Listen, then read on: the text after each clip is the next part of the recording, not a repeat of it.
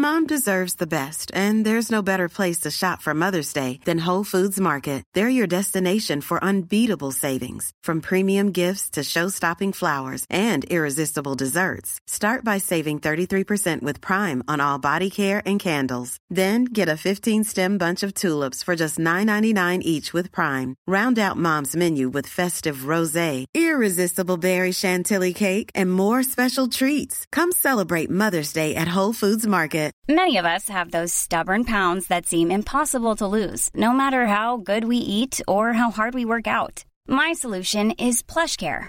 PlushCare is a leading telehealth provider with doctors who are there for you day and night to partner with you in your weight loss journey. They can prescribe FDA-approved weight loss medications like Wegovy and Zepbound for those who qualify.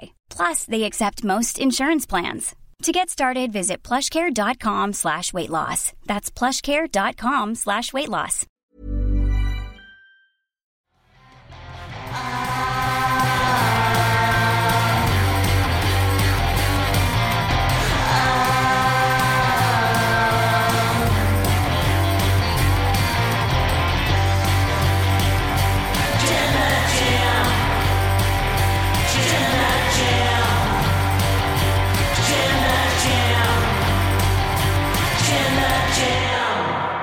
Just pretend I'm Matthew and Nicholas for the sake of this opening bit.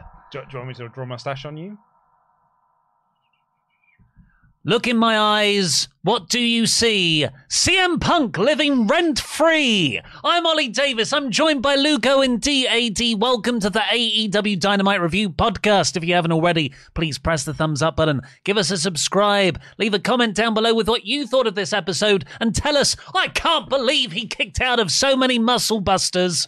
And send in your oh mega chats to wrestletalk.com forward slash support or read out every single one of them over five US dollars before the end of the show. But where's the psychology? Well, it's it's on Cage Match, I presume. Our opening topic today for this episode, which by the way, I thought was one of my favorite episodes of AEW in ages. Mm. I love this episode. Sure, I've got my little niggles here and there, but overall, I thought it was fantastic. Yeah. I, I yeah, I thought this was a, a pretty good episode of this show. Like, Why do you hate wrestling, Luke? yeah, well, I I thought the show was like very, quite good, pretty good actually. I thought all the the the wrestling was really good. I think I'm just going to sit a bit down on the Undisputed Kingdom at the moment. Yeah. Like that that's you know from what was supposed to be the the big high of that. We were actually talking about the the successful buy rate that World End got, and I think a lot of that can be attributed to the Devil storyline and the culmination of the Devil storyline. I think the follow up to it has been pretty weak source. So that was kind of sort of like put me under downer. But then that main event was just so incredibly great that I'm like, oh yeah, maybe it is an all timer dynamite. But he kicked out of the Muscle Buster. so we've got, we'll talk about that later. What we wanted to open on is probably my other favorite thing from this episode, Yep. and that is the Young Bucks with their tashes and their little Ponzi suits sitting down for a backstage interview pre recorded with Renee Paquette. And they established their new heel personas in this. They said, don't call us Nick and Matt anymore. We're not the Young Bucks. We are. We're executive vice presidents of this company. You call us by our God given names, Matthew and Nicholas. And what they're getting across is well, what I got from it really is they are demented heels who legitimately created this company along with Tony Khan and a select few others. And now it has veered off away from them. But rather than be a babyface and try and get it on track, they're obsessing about things that they might have caused or whatever. So they're the heels in this scenario. You're you're a new person to AW, or you're not like it was in the good old days. It's quite incredible that this is a, more or less a parody of what people have been wanting from the Bucks. When people talk about what AEW is, I was like, I miss the AEW of 2019. It doesn't feel like it's the same promotion that it did in 2019. No no one says that about 2019. To 2020 to 2022. But, well, you know, it doesn't feel like the same Yeah. company as it did five years ago. It, it feels like a company that's that's moved on from its its grassroots. and people looking at as sort of you know a bit of a negative on the company. And the Young Bucks, the Young Bucks just don't feel as good as they did when they were there. Kenny doesn't feel as good as he did when this company first started. So they've taken those sort of like fan criticisms against the product or sort of fan gripes and have turned that into characters. They're now corporate bucks. They're the corporate versions of themselves, being like, we're the uh, executive vice presidents of this place. There's a moment when they're talking about, see, when we started AEW, you weren't there, Renee. and they're talking about like these. The, uh, the other thing, you know, this is one of the things that Dave Meltzer has complained about the, the product as of late is a lot of older guys coming in, guys like Adam Copeland and Ric Flair. And so, you know, there's so much focus on these older guys, and there's not as much the younger talent that were once there. And again, the Bucks have turned that as a part of their character. Be like, a lot of these old guys around here now that they weren't there at the beginning, you know, and so I feel like we need to get rid of them. And this ties into sort of the more explosive, controversial part of this storyline, which is they're talking about Sting. At the end of the last episode, they walked out when Tony Schiavone asked Sting, "Well, who's your last match going to be against?" Hmm. So it's obviously going to be the Bucks versus Sting and Darby Allin, Yeah. which was all but confirmed on this episode, I believe. Yes, you, you keep going. I'm just going to quickly just check something on the the mixing desk. Okay, and they. He's thrown me now. Sorry. He's gone over there. What's wrong with my voice? Shall I speak no, quieter or? It's mine, mate, it's mine. or just don't speak. Um, so they're talking about Sting, and Matt Jackson, or sorry, Matthew, has this to say, and he he talks in a totally new way. He's really hmm. gruff. He's got this like gruff, gruffer voice, like a Yeah. veteran. And he says, and I quote here: "We were changing the world. Hmm. Somewhere along the way, we did lose our way. It was like the culture shifted." I'm Just going to pause. This is Oli speaking again. Who said change the culture? That was a CM Punk thing. back to Matthew, and the toxicity creeped into the locker rooms. You know, yeah, it's Yeah. a CM Punk thing. The perception of the company was just different. It was just different. I think I know why. I think it's because we started to lean on yesterday's self serving, superficial, cancerous superstars. Superstars being a key word there. And cancerous, Yeah. with that's what Seth Rollins called CM Punk famously. You mentioned Sting. This isn't about Sting. Sting is none of those things. Sting is great. He's a role model employee. Yeah, So this is Matthew and Nick Jackson saying, probably filtered through loads of legal wrangling about what they can and can't say. Just like, yeah, this is our heel persona, but it is very much rooted in our feelings about a certain former employee of this company. but it's also kind of smart to lean into you know the the character's history or like taking real life history and real life stuff and moving it into these heel characters. And kind of the way that it works, I, for me, obviously the fact that I thought the promo was great unto itself, and I, but I think the, the the content of it is great, is that it's not you don't need to know the inside baseball of it. You don't need Mm. to know. Like we're in the weeds with all of this, so we know like a lot of what they're referring to. But you don't need to know that this is a CM Punk thing to get what the character is. Are you excited about the Bucks using this part of real life in their characters and storylines? We spoke about this slightly earlier. I am probably one of the only people in the world that thought Corporate Kane was a great gimmick. and so I'm I'm fully on board with Did you think? uh, Well, you, you think a lot of things are great, and some things are great. Mm. Other things are TNA Reverse Battle Royals. so, what? Where on the scale of corporate Kane does does this fall? he's it's Kane, Hmm. but he's now in slacks. Like that's that's the joke of it is that it's Kane, the guy that was you know from Hellfire and Hmm. Brimstone, and now he's in suit trousers. Oh no, I get it. I get Yeah. it. But is uh is it Kong Skull Island? Great. Is is that is that what you're comparing corporate Kane to, or or No, is or is it more TNA great? It, yeah, it's more TNA, Okay. great, I, I suppose, in a way. But I thought Corporate Kane was a fun gimmick because it's Kane, but he's now in trousers. Yes. Again, I think yeah we've established that. Yeah, yeah. that- that- that's the gap. I get he's he's wearing trousers. He's yeah. wearing trousers Yeah. now, yeah, and he didn't previously. Mm. Like he used to wrestle. Oh, yeah. he used to wrestle in boots. Now he's wrestling in shoes. Yeah. Yeah, I mean, I, I don't know why you keep explaining this. so, so my point I'm making is that He wore trousers. he wore trousers. But the idea of corporate bucks, like when they hmm. showed up last week, we had a few come were like they did look like total knobs, and I'm like, yeah. And they're supposed to look like total knobs. They're called the Young Bucks, like they're supposed to be knobs, and now they look like even more knobbish. And they're these corporate suits that are, are like you know dressing like tools, have got silly mustaches.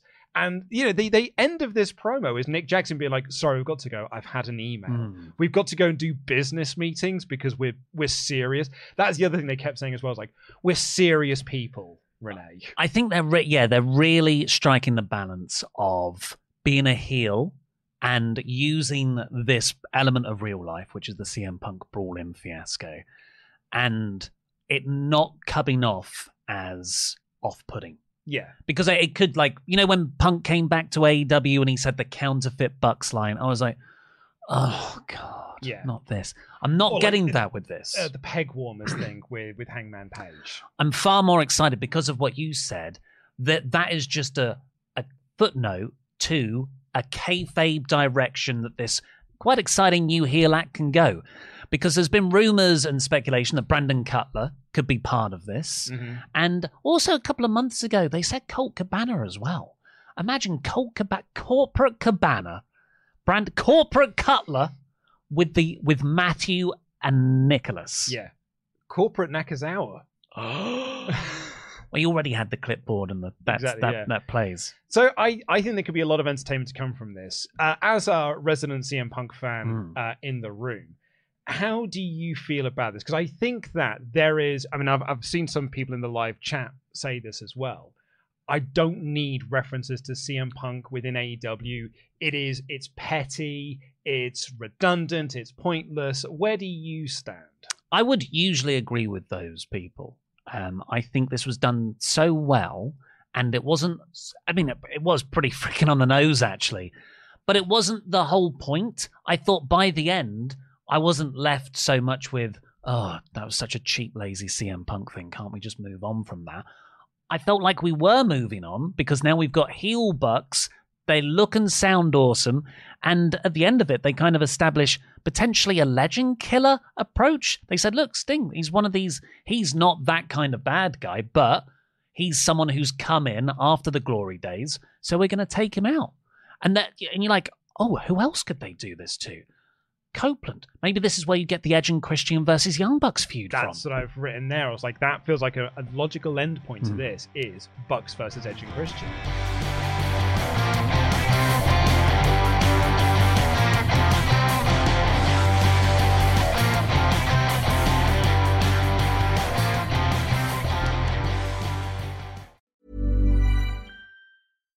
One size fits all seemed like a good idea for clothes Nice dress. Uh, it's a it's a t-shirt. until you tried it on. Same goes for your healthcare. That's why United Healthcare offers a variety of flexible, budget friendly coverage for medical, vision, dental, and more. So, whether you're between jobs, coming off a parent's plan, or even missed open enrollment, you can find the plan that fits you best. Find out more about United Healthcare coverage at uhone.com. That's uhone.com. Many of us have those stubborn pounds that seem impossible to lose, no matter how good we eat or how hard we work out. My solution is PlushCare. PlushCare is a leading telehealth provider with doctors who are there for you day and night to partner with you in your weight loss journey. They can prescribe FDA-approved weight loss medications like Wegovy and Zepbound for those who qualify. Plus, they accept most insurance plans. To get started, visit plushcare.com slash weight loss. That's plushcare.com slash weight loss. Wow. Nice. Yeah. What you're hearing are the sounds of people everywhere putting on Bombas socks, underwear, and t-shirts made from absurdly soft materials that feel like plush clouds. Yeah, that plush. And the best part? For every item you purchase, Bombas donates another to someone facing homelessness. Bombas. Big comfort for everyone. Go to bombas.com slash ACAST and use code ACAST for 20% off your first purchase. That's bombas.com slash ACAST. Code ACAST. Quality sleep is essential. That's why the Sleep Number Smart Bed is designed for your ever evolving sleep needs. Need a bed that's firmer or softer on either side? Helps you sleep at a comfortable temperature? Sleep Number Smart Beds let you individualize your comfort so you sleep better together. JD Power ranks Sleep Number number 1 in customer satisfaction with mattresses purchased in-store. And now, save 50% on the Sleep Number limited edition Smart Bed for a limited time. For JD Power 2023 award information, visit jdpower.com/awards. Only at a Sleep Number store or sleepnumber.com.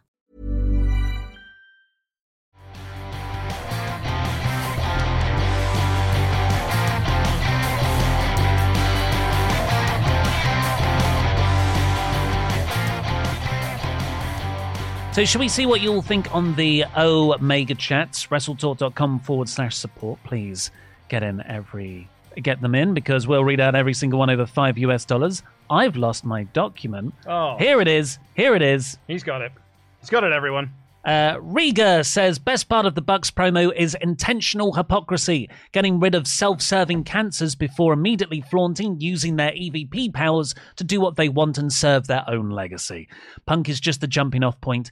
They're the cancer. Great stuff. That's a really good point that I wasn't actually trying to make, but is that's the key, isn't it? Yeah, they're the actual, Mm. they're the assholes uh, in this.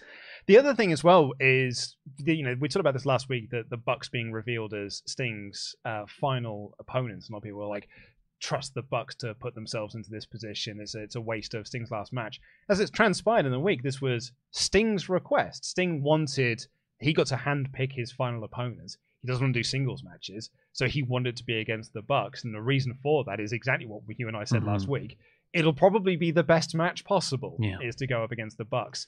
Has this made you more excited? Uh, yeah. Oh, definitely. Because last week it was just okay. It's the Bucks with mustaches versus Sting and Darby.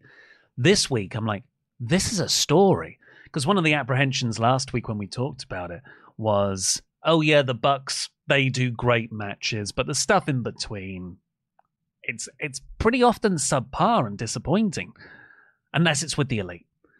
But now they they're starting this journey. I'm like, I'm really excited. Also attached to this, Sting and Darby Allin had a video package where they said they're going to win the AEW tag team titles. Which suggests this could be a tag team title match. What you said last week. What. I said last week. The other thing I thought about with Darby in this story now is he's a day one guy. Hmm. The Bucks trying to appeal to Darby, like, why have you been wasting your time tagging with this old man? Yeah. He wasn't here at the beginning. Not like we, not like you and I. We brought you into this company. Well, I can't wait to see them interact with the United, uh, Undisputed Kingdom because they're all technically new people. They are good friends with Adam Cole, though. Yeah. Bit of a riff there. Problem is, you'd have to get the um, United Kingdom on TV. I keep calling them. I, yeah, I do the same. I've called I them the do same. United Kingdom, and I've also called them the United Empire. That was the. I kept calling them that in the office. Andy Sandbox says a lot of good to great content on the show on the Bucks. Nicholas and Matthew immediately got me into what they are doing, and I'm excited to see how they take this angle going forward. But I do think the community's non-stop directing everything back to what happened with Punk will be a detriment to this entire thing. We're going to create more toxicity by continuing to connect the punk, the Bucks with Punk, and we should move on. You can't get to this character change without addressing it. I know we all I know we all that they could have done this gimmick change while Punk was around, but the Bucks and the Elite have actually always been pretty meticulous with where their characters go, I feel. They didn't want to work with Punk because they were getting the Elite back together. They asked for six months of no drama. That couldn't happen, but everyone wanted the Bucks to be heel, and we are there now. There's no reason to continue bringing up Punk. P.S. You can't bust Hook's muscles. Makes sense he kicked out a lot. Yeah, I, I- I think you hit the nail on the head there. It's using Punk as the jumping off point. Hmm. Like we may get some more like allusions to it down the line, but it's also not integral to the characters to constantly bring it up. It's just been used as a impetus for this heel character change. But you don't, and actually, it's not even just that. It's also Jericho and and Kenny's little mini feud that he had, uh, they had with them as well. The temper tantrums they were throwing on TV. Like the last time we saw them was throwing a temper tantrum. Re- can Renee reference that Mm. in this promo? So it's like, yeah, that was that was the old Young Bucks. We're now serious people, and that's kind of fueled this character change as well. It's not just the punk thing. Booking like a Mark says, although I love the new presentation of the Young Bucks, I feel this is the wrong story for Revolution. They're going to be facing Darby, one of the four pillars, and Sting, who'll be leaving after the match anyways. I don't understand their motivation. Well, they, they quite clearly laid it out. Sting is one of these old people who's come in, they're going to start picking them off. And as Luke said, you've got that nice tension with Darby, who is a day one person, and that's your story going in. It's I'd be curious to see now. Now I've seen this, I want the Bucks to win. Well, yeah, I mean, I, certainly if the tag titles are on Yeah. the line, you'd presume that they will win, which means, and that's kind of what I was hoping for last week, is a a kicks a re kickstart to the tag division. Whipster 180, finally for now, says, calling it now. The Young Bucks will also retire Edge and Christian. Mm-hmm. That'd be big.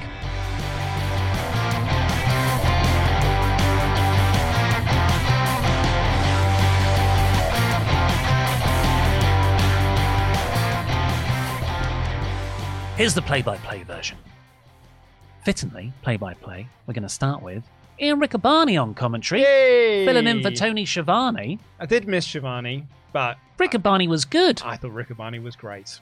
Um, from the start of this episode, they had this really good hype video package of Samoa Joe versus Hook. And then they cut to backstage showing them arriving for the day. I thought the overall presentation of the big fight feel was on point. So same thing kind of happened on Raw this Hmm. week, which is that like you're going into a match which is Seth versus Jinder for the World Heavyweight Title, a lad that you know hasn't really been on TV much, has been chumptized the previous two weeks, and now is hasn't had a win in a, over a year. But they spent the majority of the show making it feel like it was a big deal, and you need to watch the third hour to see this. And I thought, uh, much like that, they did everything they could to give this a big fight feel. It's a smart decision. Uh, we had our opening match. Calm down, Dan, in advance. Christian versus Dustin Rhodes for the TNT title. Um, this was a really good opening match. Christian did a lot of stuff here. He did his big sort of TNA jump off the top rope to the outside. We got Canadian destroyers from Dustin Rhodes. Christian went to use the title at one point. Referee confiscated it. It was just a setup to attack Dustin, and Nick Wayne sort of came in, reversed a small package. Nick Wayne keeps distracting the referee. It backfires. Gold Dust hits Shattered Dreams. A crossroads for an insanely close near fall. The crowd all thought it was three. I thought it was three. Yep. I checked back. It was just in the legal limit. It's an incredible 2.99 kick out. Uh, Rhodes starts to beat up Nick Wayne and kill Switch outside. That's sort of enough for him to get back in. Christian hits a spear and a kill switch. Kick out. The crowd thought that was the finish. So Christian hit a second kill switch to win. Yeah. I, Not a good night for finishers. I read in my notes here. That was way better than it needed to be. Mhm. Like it's it's Christian versus Dustin Rhodes. Like it is a just more stepping stones to give Christian some wins on TV to build to the Copeland rematch.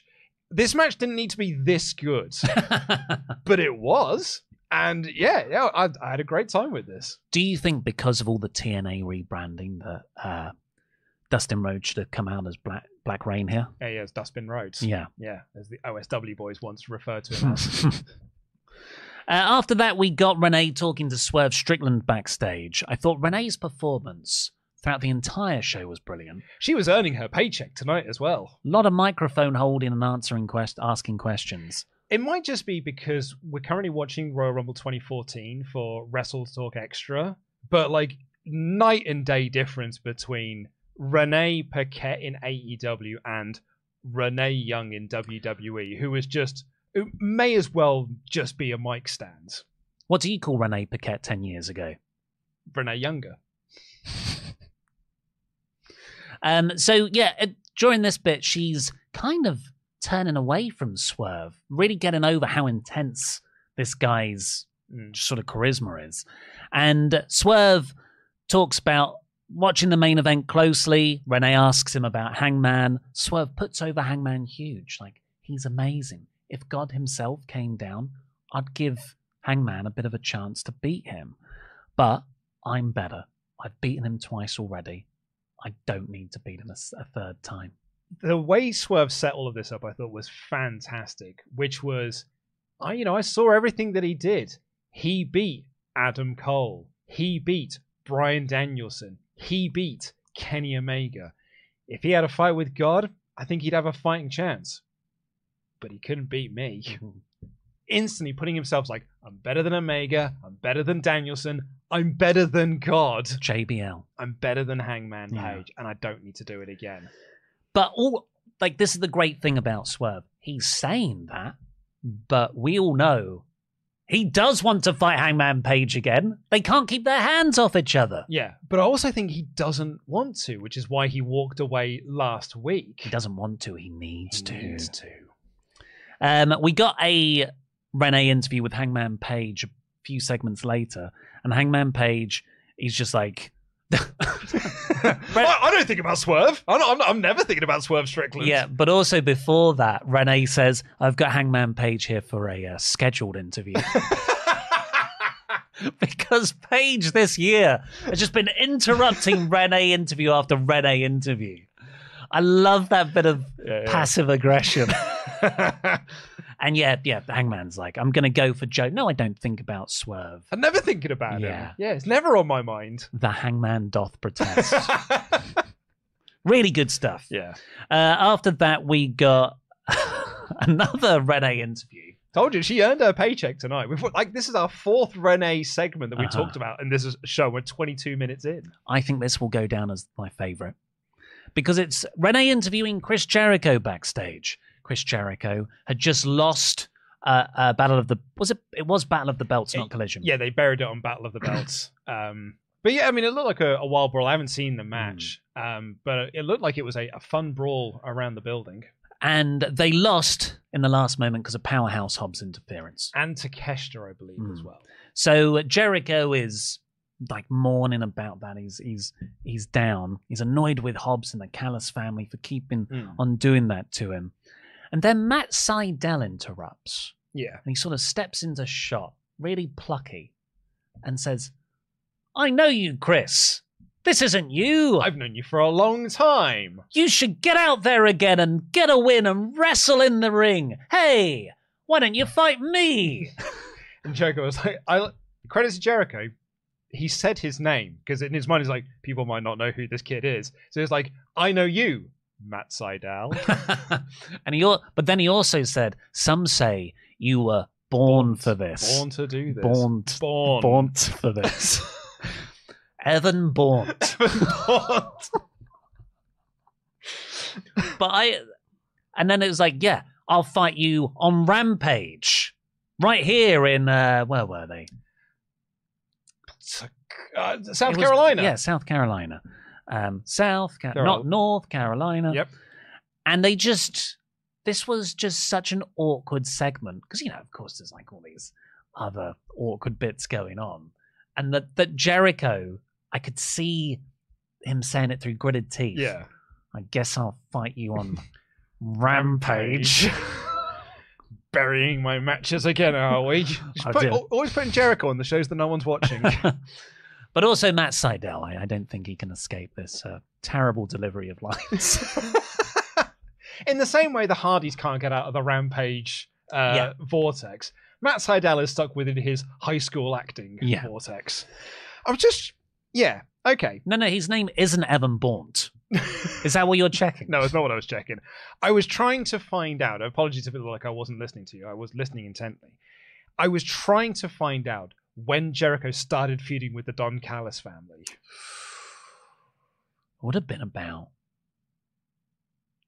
It was when Don was going to recruit him for a bit. So what's that like? June 2022? August 2023 is. Oh, when- sorry. Yeah, Yeah. I meant 2020. Which means Jericho has just been feuding with the Don Callis family since August and has won most of the matches that he's been a part of, particularly the matches that ended the feud when they did the Like a Dragon street fight.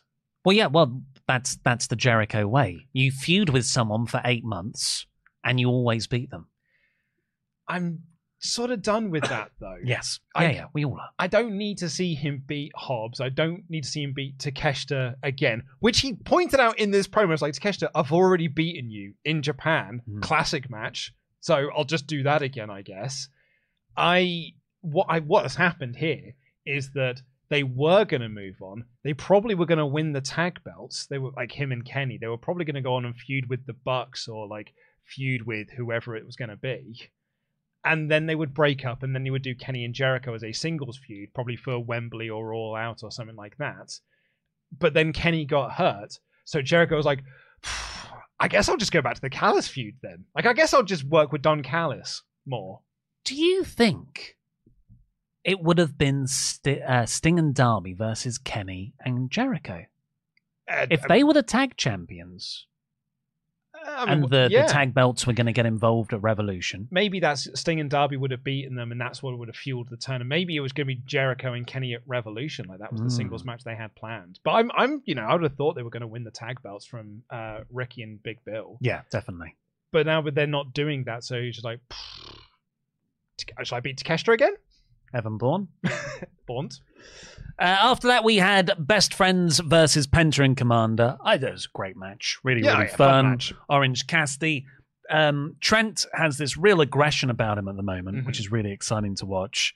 Lots of early good stuff with Penta and Cassidy with the hands in the pockets and the zero miedo. And yeah, really good. Cassidy saved Trent in the end, taking out, um, like putting himself in harm's way from a Penta thing and hit the beach break. And yeah, they won. They're going to do the hug, but then Roderick Strong and the Kingdom interrupt. Yeah, and I think this we had a, the opportunity here for a really good moment uh, that I think was slightly undone with the choice that was then made. Because what happened was is that Roddy was letting Cassidy know, "Oh, I'm going to be coming for the international championship. I want a match with you for the international championship. You're a fighting champion. I want my shot at that belt." And Cassidy was like, "Yeah, all right, we'll do it now." After the tag match he just wrestled. After the tag match he's just wrestled, Roddy takes off his t-shirt.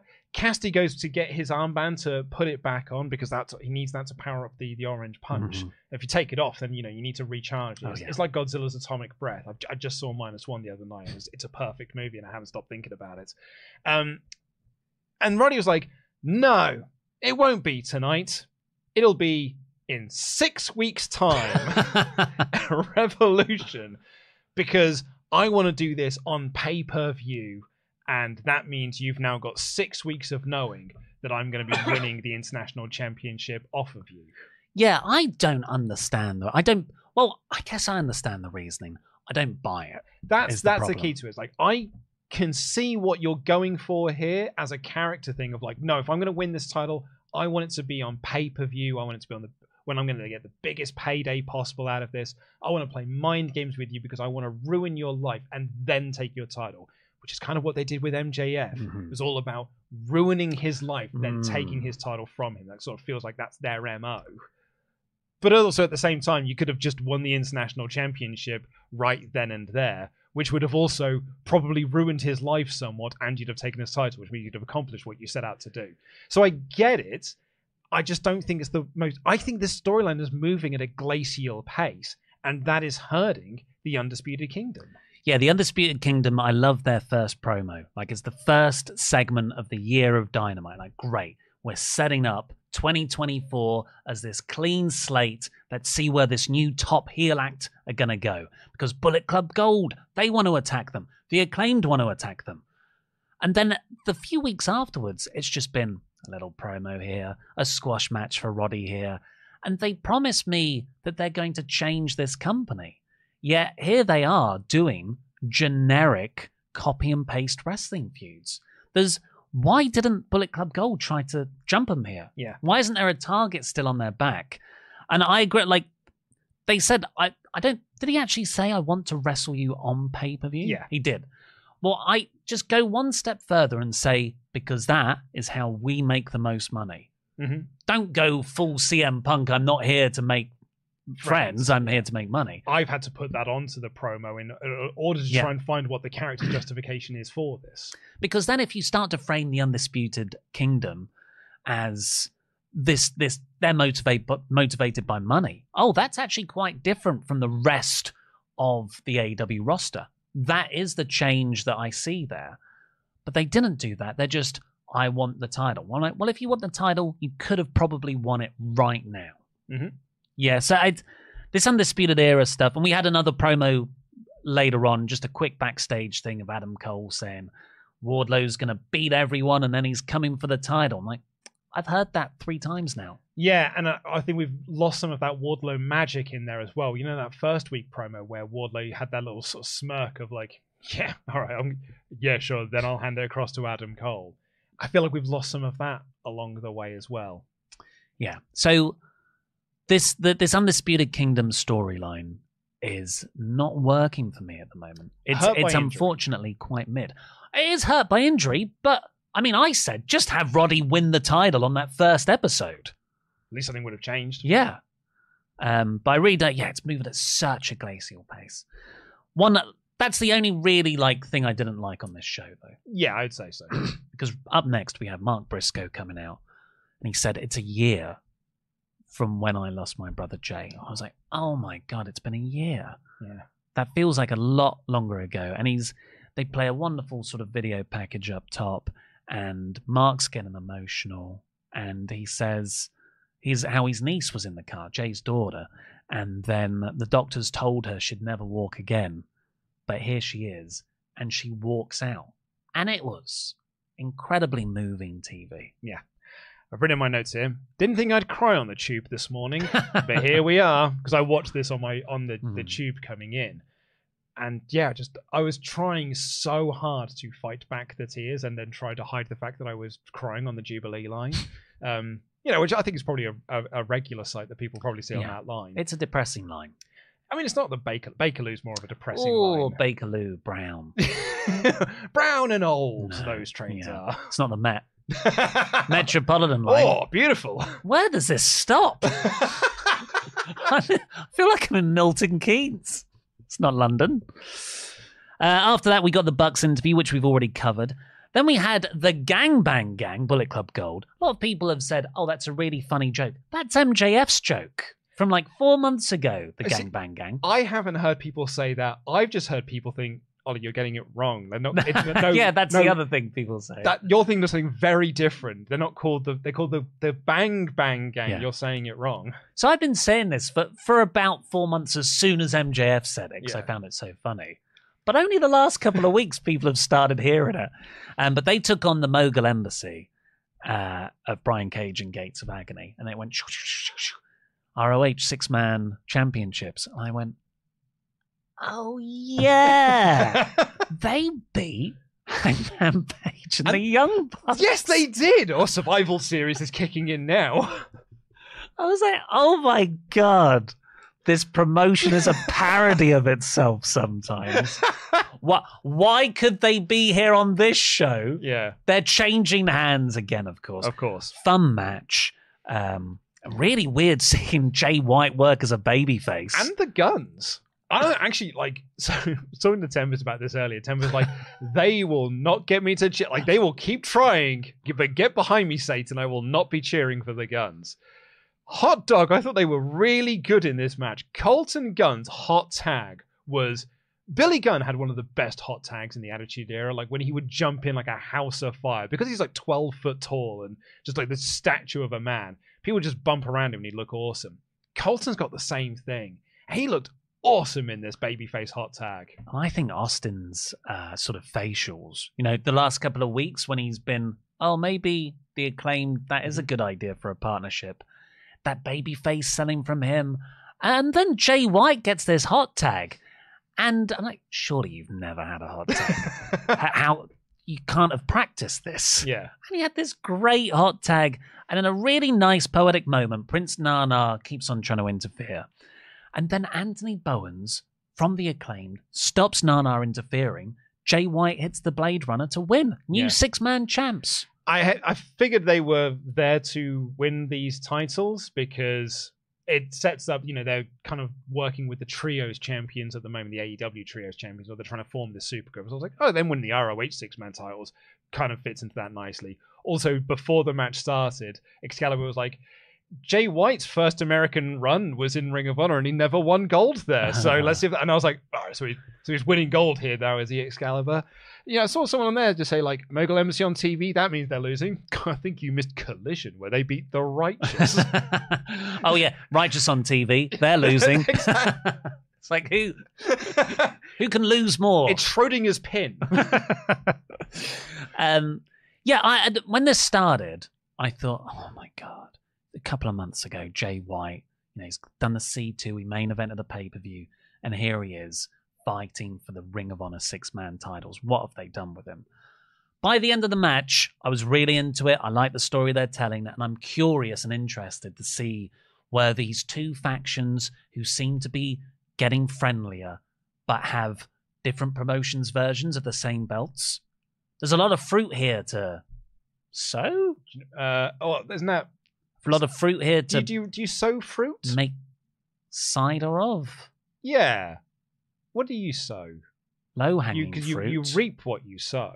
You sow seeds, Hmm. So there's lots of seeds. and then you take the low hanging fruit that comes from those seeds. that's right. Yeah. Yeah. Do you know what this has got uh, written on it? Perhaps this is me projecting hopes and dreams and wishes. Uh, it's total unification. Yes, I would like that. Just One set of six man belts. Oh, not a 12 man title. no, You, you merge the two. the they're twelve one- man championship. They're one six man group now. It's like my survival series. I booked a twelve on twelve match. Uh, yeah, I I could do with less of the belts. Oh, So yeah. a, a total unification match for Revolution would would suit me to the ground. After that, we had the Cole and Wardlow backstage segment. Then we got Deonna Purrazzo versus Anna Jay. Toni Storm was out on commentary. She's very funny, as usual. Yeah, she was so great. It was like, lovely to see you all again. Man in the Mask, which obviously is a regal line. Man in the Mask, the Tasmaniac, and Tony Schiavone. So lovely to see you again. You're looking so much healthier. Have you been working out? You look younger. You look like you've lost weight. You've shaved that awful beard as well. You're just looking fabulous. And then it's, Taz pops over like, got rid of that stupid earring as well. So it's like, oh yeah, that thing was ghastly, a ghastly earring. And Excalibur, obviously, not wanting to join in with the bullying, but also not want to get bullied himself, just went, yeah, it was rubbish. Yeah.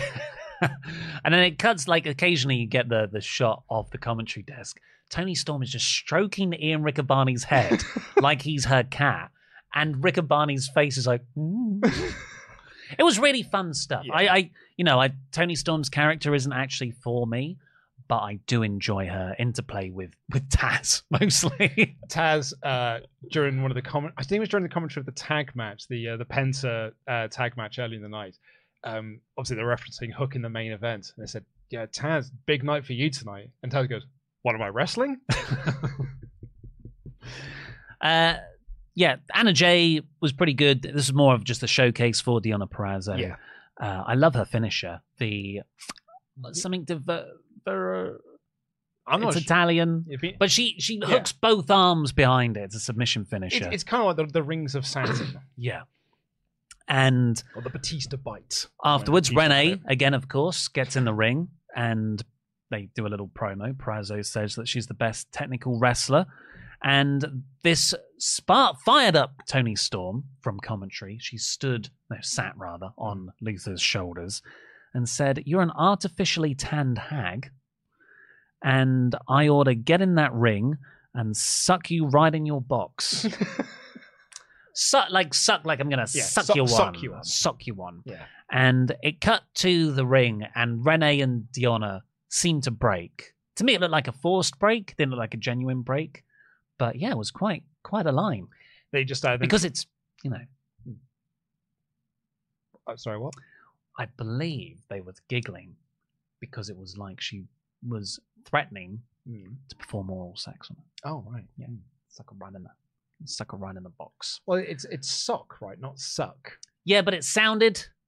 But, but, but otherwise, why would it be so funny? I know, but are are you are you sucking on boxes? Is that is that what That's you're? not, that's not how. No, yeah, no. I don't think. I'm not sure that's how it works. Imagine if it was a men's feud and they just went, I'm going to suck your dick.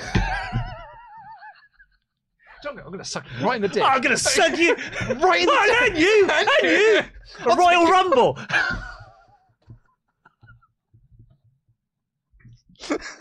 I thought Toni Storm was very good in this. Yeah, segment. yeah, it was good. Uh, they just started throwing shoes at each other. Uh, Purrazzo looked good in the in the match itself. Um, uh, I, I quite enjoyed her line afterwards. Like, I've known Toni Storm for years, but you're not the Toni Storm that I remember. But I'm also not the Deonna Purrazzo that you remember either. And I'm the best technical women's wrestler on the planet. I'm excited for the match. I'm just sort of apprehensive about where they go because Well, no, it feels like Purrazzo's getting beaten. Dude, I can tell you where they're going to go. is Toni Storm is going to beat her at Revolution, and then Purrazzo will have matches on Rampage, and then occasionally, and I say matches, you know, a match Mhm. uh, on Rampage, she'll probably form a tag team Oh yes, with oh, uh, she'll form a tag team with Taya Valkyrie, um, and they will have one match uh, every two months on Rampage, Mhm. and then every now and again she'll return to action on Collision, love it. and that's how it will be advertised: returns to action on Collision. Speaking of returning to action, we got Top Flight and Private Party next. Two teams who have had partners who have been out of action for ages. It was Like, the battle of the teams that keep getting derailed by injury. Yeah. But it was really nice to see them wrestle. Like I really like Private Party. Um they're so cool. Oh my god, Pri- is that Private Is that Party? Private Party. and they, they they worked a really nice match actually. Initially, they're showing respect for each other. They both know what each team's gone through. Respect for each other's high flying skill. Um, Quen, like Marq Quen, looks great. He did these three dives to the outside, gin and juice. But Dante makes the save. Quen rolls him up and grabs the top rope so I, I to it, get the finish. I think it was Darius Oh, was it Darius? that they they got the pin on, and obviously that's. I think I'm right on that, which is key to because Mm. Darius was the one who'd been injured in Private Party, being Yeah. pin- sorry in Top Flight, being pinned by Marq Quen, the injured party of Private Party. Uh, their first pay, their first match in 13 months, Private Party as as a as an act, because obviously Isiah Kassidy's been tagging with the the Hardys, and I over the you know on, on Monday watched the return of TNA uh, and a TNA pay per view. That at the end of it, at times I was like, that really felt like TNA. And during this match, I thought I was like, this feels like AEW Yeah. because it's it's Private Party, it's Top Flight. It just felt like AEW of old in a way. It was odd, but like great. Like this is kind of what you want out of Dynamite. Definitely. And it wasn't just a match, there was a bit of substance there at the end. Because Top Flight are like, why did you cheat, man? And Quen's like, well, I didn't Oh, cheat. I didn't cheat. I, and they were putting on comments like, what, what did he hook in the ropes, or did he Mm. just fall into the ropes? I like the suggestion here as well um, that Deonna Purrazzo tags with Serena Deeb. Oh, yep, technical wrestlers. Because wrestlers. Deeb also is going to come back, have a match with Toni Storm and lose, and then she'll need something to do after that. When Purrazzo said I'm the best technical wrestler, I thought Deeb was going to walk out. Anyway, our main event, we had Hook versus Samoa Joe. Excalibur says at the start, we've taken our final break. This is going to be ad free, this main event. The whole presentation and build up of this was magnificent. Hook's entrance was awesome. Joe entering with the belt, Hook not looking at him. He's in the corner, face to the camera, back to Joe. Joe's in his corner. He's looking right at Hook and he's hungry. His chest is heaving He was with that belt there. It was like, Yeah. oh my God, this feels like TNA, the best TNA Joe. I thought the exact same thing in that top flight match. I was like, this feels like AEW. This felt like TNA Samoa Joe, the Samoa Joe that I fell in love with. The, Samo- the TNA, the Samoa Joe that made me want to go watch Ring of Honor Samoa Joe. And then I fell in love with Ring of Honor Samoa Joe. And it's just become one of my favorite wrestlers. The Samoa Joe that made me so sad at his WWE run because he was never, we'd resigned ourselves to being like, oh, it's, it's because he's older now. He Yeah. can't be like he was in TNA and Ring of Honor. It's just, he can't do that anymore. No, the company was stopping him from being that Samoa Joe. Even NXT, Yeah. where people are allowed to be more of an indie style. They got Joe wrong. They got just kept getting him wrong, and now he's he's gone back to the Indies and or to, an AEW, sorry, but he just feels like Samoa Joe again. And when he did that Uranage into the announcer's table and he strutted around the ring while everyone's going Joe, Joe, Joe, I was like, this is keep. I want them to keep the belt forever. yeah, which is not something I was prepared for. No. I said last week, I think they should build Joe up as just here's the hits. And every week just have him come out and do this match. Because he's awesome at it. I just want to see Joe kill people. And then maybe they get 30 seconds of comeback. But then he kills them. And that's what I said. And you were like, well, you know, you could do that. And I was like, have him beat top guys every week. Jon Moxley, throw away the match. but th- this is kind of this is roughly what I was saying Yeah. in terms of the style of match. And I think if he just has these every couple of weeks, this could be a great run where Pete and a genuine draw because people will want to watch the match. Like people want to watch the Brock Lesnar suplex match. Yeah. I want to see this every week, and I don't think I can ever get bored of it. Nope. I mean, I've been watching this match for you know nearly twenty years, and I've never got bored of it. But we haven't. We had it for like it's such an easy idea to get right. The the Samoa Joe. But everyone just refuses to do it. But you know what? You're actually you're bang on the banana there because I said I've been watching this 20 years. I watched it for six months in TNA, and then they TNA'd him, Then they gave him a face tattoo and a machete. and then started having just competitive matches. Oh, Vince Russo just, and then Bischoff came in and did it even worse, remarkably so. So yeah, you're right. I go. This is the this is the Joe that I want, and I think this is perfect. And when they announced this on Collision, uh, and Dan and I did the review of that show, and I said like, what I really want is like a, sh- a match that's going to make Hook look awesome, but Joe look dominating. And that is exactly this is exactly the match I wanted out of Hook versus Samoa Joe. And you you said that moment like Hook was there like not looking at him, but Joe was there heaving and hungry and hungry. He wasn't ready for Hook to fire out of the corner. All of a sudden he's in defensive mode of being like, "Whoa, this kid's coming at me!" And then in like battling outside the ring, and he urinagis him into this table, struts, and instantly he's like, "No, I'm Samoa Joe. Never in doubt, never in doubt. Always looked like he was in control, but didn't take into consideration that Hook has got some fighting spirit in him, hmm. and that took him by surprise. Because it was like gets him in the ring, hits a big move on him. That's the finish right there. Pin. Oh, kick out. All right, I'll, I'll pick him up and I'll hit another big move. The this- Death this- Valley Driver, that second one. this will be it. One, two, kick out. I was like, oh, all right, fine then, kid. I'll hit you with the muscle buster then. You've made me do this. I didn't want to do this, kid, but you've made me do this. Muscle busters him, and Hook kicks out at one. I jumped out of my chair. Oh my god, what a spot. It was incredible. And then that starts Hook's comeback. And he has this amazing comeback. The crowd went nuts for a T bone suplex, gets in the red rum, but then Joe turns it into the Coquina clutch. He's a Samoan submission machine. And Hook passes out. And again, that's because, and I, I'm sure there were people who'll be like, "Where's the psychology? Where's the psychology?" That is the psychology Hmm. of this. What Hook had in that final moment there was the last remaining remnants of his fighting spirit, and he used all of that for that flurry. But it was not enough to ro- lock, lock in the red rum properly because he's been battered around the ring enough. Also, Joe's way bigger than him.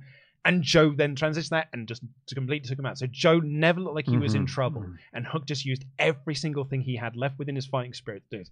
This is like it's it's almost New Japan 101, but I I loved it. And I thought they I, they hit every single part of this brilliantly. It's probably is. I'll have to watch it again. And I haven't seen Okada Danielson yet. But I've seen most of the big New Japan matches this year. This this was better than Carter Ospreay. This this is my favorite match of the year so Yeah. far. I loved it. Um, so afterwards, Joe he's passed out. Joe walks off. Joe, Joe, Joe. Hook gets to his feet, kind of like that Rouge cell in the C two, where he's You what happened? me." What happened? Ah, hey, come back here. So Joe obliges, gets back in, muscle buster, walks out, hooks up again. Come on. And he goes in again. Did he hit another muscle buster Hmm. No, after that, that? that's where Hangman Page came out to, to effectively make the save. yeah, Hangman Page made the save. Joe's like, okay, I'm I'm a smart guy. And then Joe sees Swerve just watching in the crowd, looking cool. And then Joe starts to tremble. And I just like that that slow realization that oh, that hook defense wasn't that as easy as I thought. Hangman's there. He's explicitly said he wants my title. He's quite pissed off. and he's got a mustache. Yeah. And Swerve also wants it. I think and he just backs off and he looks scared. Yeah, because it's not just that. It's like that Hangman Page is pretty pissed off, and I think he'd really take it to me. And that guy over there beat him. so I, I'm, quite, I'm scared of both of these lads, really. But in a great piece of visual storytelling, Joe backs off and then Hangman Page and Swerve just staring at each other. Yeah. Because that, like, I think if you do do the triple threat, they're going to cancel each other out and Joe can pick the scraps. I love it. I okay. So here's the other thing I want from this. I, I want something big for Hook out of the back of this. Yeah. You've got to follow up on this. because this is we were sort of talking about this uh, briefly in in the office as well because Sullivan was like I wasn't sure how this was going to go because like you know is Hook ready to be in this position and the sort of the point that we all made was like yeah I mean we probably should have done this two years ago Mhm. when Hook was actually a hot act like if anything we've done this too slowly to get to this point but this almost felt like we got back to where Hook was on that Rampage debut in terms of like crowd enjoyment of his work you need to you need to ride that you need to you need to get on that roller coaster right now Danhausen team. Overall, I gave this 92%.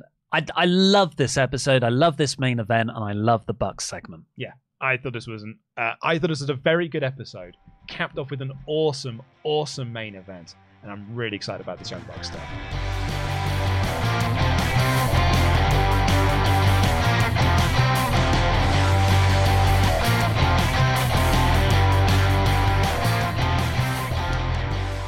Start voting in that poll while we read out a big thank you to our wonderful moderators uh, on the live chat. So thank you. Oh, wait, actually, before that, no pictures, please. Shy Guy works. Thank you very much. That's one of A our very Patreon good, yeah, pledge editor as well. uh, at the the twenty five dollar level. So thank you very much, And the mods Andy, Brandon, Gary, Ian, James, John, Les. Rob, Thank you, everyone. and Mod And Mother Mod Jenna Mother. because Jenna never puts her name into these shout outs. But So modest. thank you, um, Modest Mother. Thank you, Mod Mother Jenna, uh, who does a f- like our moderators basically do fabulous work because they keep all of this lot in check, um, and that is that is often needed because they're a rowdy old bunch yeah, in our live chats. So thank you very very much. Uh, if you are one of our pledge hammers on Patreon, and in fact actually this is going out into free feeds as well. We've got a big old audio update coming on some plans we've got for Wrestle Talk Extra. Well, no, it's about, And about I- 25 minutes. We wouldn't call it a big audio update.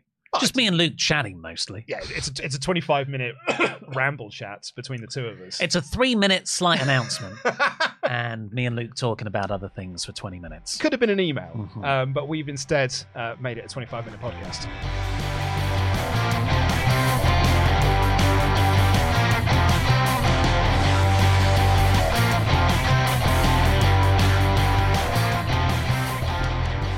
Last call for the Omega chats. WrestleTalk.com forward slash support. We'll read out every single one over five US dollars. Mayor of Painesville, Dan, because of course he's in the chat. Dustin Rhodes had a match last night. Hello, Luke. Hello, Oli. I hope you are doing well. Great opener, right? The crowd got so loud. Dustin Rhodes is a master at this. He had to lose this to win the world title. All hail the natural. Uh, editor Rich said, You can tell this is going to be a really uh, good crowd all night because they went mental for Dustin Rhodes. it's like, I mean, I like Dustin Rhodes and everything, but like, he didn't need to be getting this level of reaction from the crowd. Kid Cutty says the positives. The random tag matches were a fun way to get a lot of people camera time. The wrestling throughout was your standard good AEW wrestling. The negatives. I don't think Mercedes coming is going to get two women's matches booked. The Undisputed Kingdom have been dead on arrival, and that main event, let's keep it 100, it was a squash match that tried, in quotes, to make Hook look like Super Cena. To kick out of Joe's Muscle Buster at one when it legit ended a career hurt my suspension of disbelief. Overall, good show and much love. Hashtag them boys. I think the comparison to Super Cena is uh, might be slightly off. Yeah. That, Uh, that- that- fighting Spirit and Super Cena are, are two very different things. well, I, I could, I, I do get where Kid Cut is coming from. I, because I, I felt a, li- a little bit of it when he got up the, the after the second Muscle Buster. I was like, "Mm." And then uh, a friend of mine also said, "Oh, why didn't Taz like? It would have been so good if Taz got in the ring." Mm. So I was like, "No, that would have been terrible. Like you want, you want Hook Yeah. to sort of be his own man here." Um, sorry, the Streamlabs hasn't caught your name here, so please tell the moderators, and we'll give you a shout out. But they say Hook has a lot of things, and chief among them is heart. Maybe a slight concussion, but mainly heart. Maybe in the future we see Joe training Hook to one day surpass him and beat him for the title, but that may be a fantasy, like us leaving the Jerry Jerry Corbin. Oh man, Jericho becoming the Baron Corbin of, of Mm. AEW seems Yeah. like no one could have seen that coming. I, I mean, yeah, I mean, uh, Joe's obviously got history with the the Taz family, so that's quite a nice little passing of the torch, perhaps. Sir Cardigan the Warm, hear me out. Send Hook to Japan on tour or even excursion. Even Naito had to get away for a bit before becoming undeniable. Mm. Well, I think he's already. You go away on excursion to establish your character. He's already got it. He's got everything he needs. Ryan V. This is the AEW we all know and love. Hope they keep the momentum going. Curious to see what's the next big storyline for AEW after Sting's retirement. Hmm. Probably this the Hangman Swerve Joe trifecta. I mean, which also will be at Revolution. So I Mm. suppose it's the next chapter of Joe, next chapter of Corporate Bucks. Wardlow going for Yeah, Joe. Undisputed Kingdom doing something. Meeson. Upon reflection, I feel it would have been better if Hook put his FTW on the line in the C2, so the titles would have been FTW, Strong, and ROH. I hope Hook enters this year's C2, avenging his loss to Joe, demonstrating his year's progress. Hook in the C2 would be really, really interesting. That would, but I don't. I don't understand the FTW title on the line. No, I mean the only, I mean it doesn't work as well because it doesn't represent a, a brand. Hmm. Doesn't represent anything. It's Taz's merch company. It's unrecognized. Brett J. Rasmussen. Also, the Bucks gave being the elite to the Dark Order and stepped away from it. That could also add to their character change too. Can't wait to see where the Corpo Bucks Tony's uh, go. Can't, Toni Storm is just the best. Also, Luke, we got to give thanks to Big Boss Man. Who the man? Whipster180 says Kenny and Jericho would have been feuding with the Don Callis family. If you'll recall, Don was having promos about both of them prior to Kenny's divertic- diverticulitis diagnosis. Maybe. I mean, perhaps I'm being, I'm the naive one here, perhaps, because I saw that like a Dragon Street fight and was like, the end of a feud. Hmm. They've, they've beaten them multiple times now, and they've beaten them all at the same time. That's the end of it. No, that's the beginning of a Jericho feud. Well, that's the problem. Is like I don't think I thought of that I know. because I was naive. I was like, well, that's done now. They're going to move on to Sammy and Big Bill. Mm. Oh, sorry, Big Bill and and uh, Ricky Starks, and then they'll move on to the next thing. But maybe you're right, and Whipster's absolutely right that there would have just been Kenny and the Callis family Yeah. again. Patrick Eddy says, Hey guys, hope the stream is going good. I'll be watching it later. Dynamite had good wrestling, so that's a thumbs up from me. If you could predict 2024 for TNA, AEW, and WWE in three words less slash fewer, and I mean three words, Luke, what would they be? I'm always doing three words le- or less slash fewer. Oh, a, it's a tough question. We do actually spend a lot of time coming up with the three words, so I don't know if we can do it on the spot. WWE, Um, always getting bigger. yeah, I was going to go gets even bigger. AEW Maintains the course. loses TV rights. uh, TNA. Doesn't make difference. Nothing against TNA, but this, I, by that I mean the rebranding back to TNA is not going to grow their viewership in in any meaningful way. Uh, and lastly, a huge thank you to Toxic Drip 1995, who has gifted 16 memberships. So, yeah, Bonus Baby, Mayor of Painesville, Dan Griff 1988, Fox Nan, Eric Clark, Annika Wilson, Mikey, Darkwing 19, Bubba Fonteleroy, Garrett Morgan, Alex Bonsall, Andy Hannon, AG, Caitlin Stevens, BC underscore A, and Fine Chaos. I did see some of those names in there Hmm. as well because I see them so often in the, the live chats. So that's that's wonderful. Thank you so much for the Toxic Yeah, Trip. Thank you very much. That's great. Um, well, we that's the end of today's show, but go over to patreon.com forward slash wrestle talk right now to sign up there uh, because we'll be putting our little bonus podcast up and we'll have the new Wrestle Talk extra for you by the end of this month, which is a wrestle which is a Patreon exclusive. But for now, I've been Oli Davis. That's been Luke Owen. Jam that jam. Jam that jam.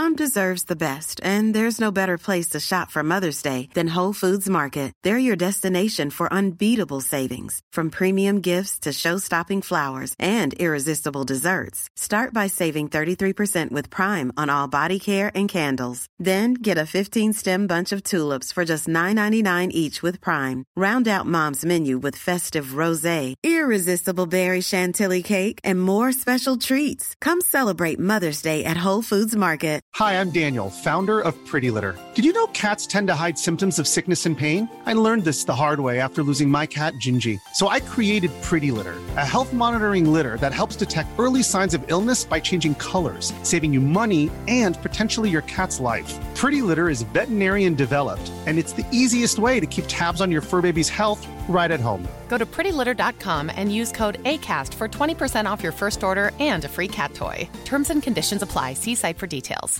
Even when we're on a budget, we still deserve nice things. Quince is a place to scoop up stunning high end goods for 50 to 80% less than similar brands. They have buttery soft cashmere sweaters starting at $50, luxurious Italian leather bags, and so much more. Plus, Quince only works with factories that use safe, ethical, and responsible manufacturing. Get the high-end goods you'll love without the high price tag with Quince. Go to quince.com/style for free shipping and 365-day returns.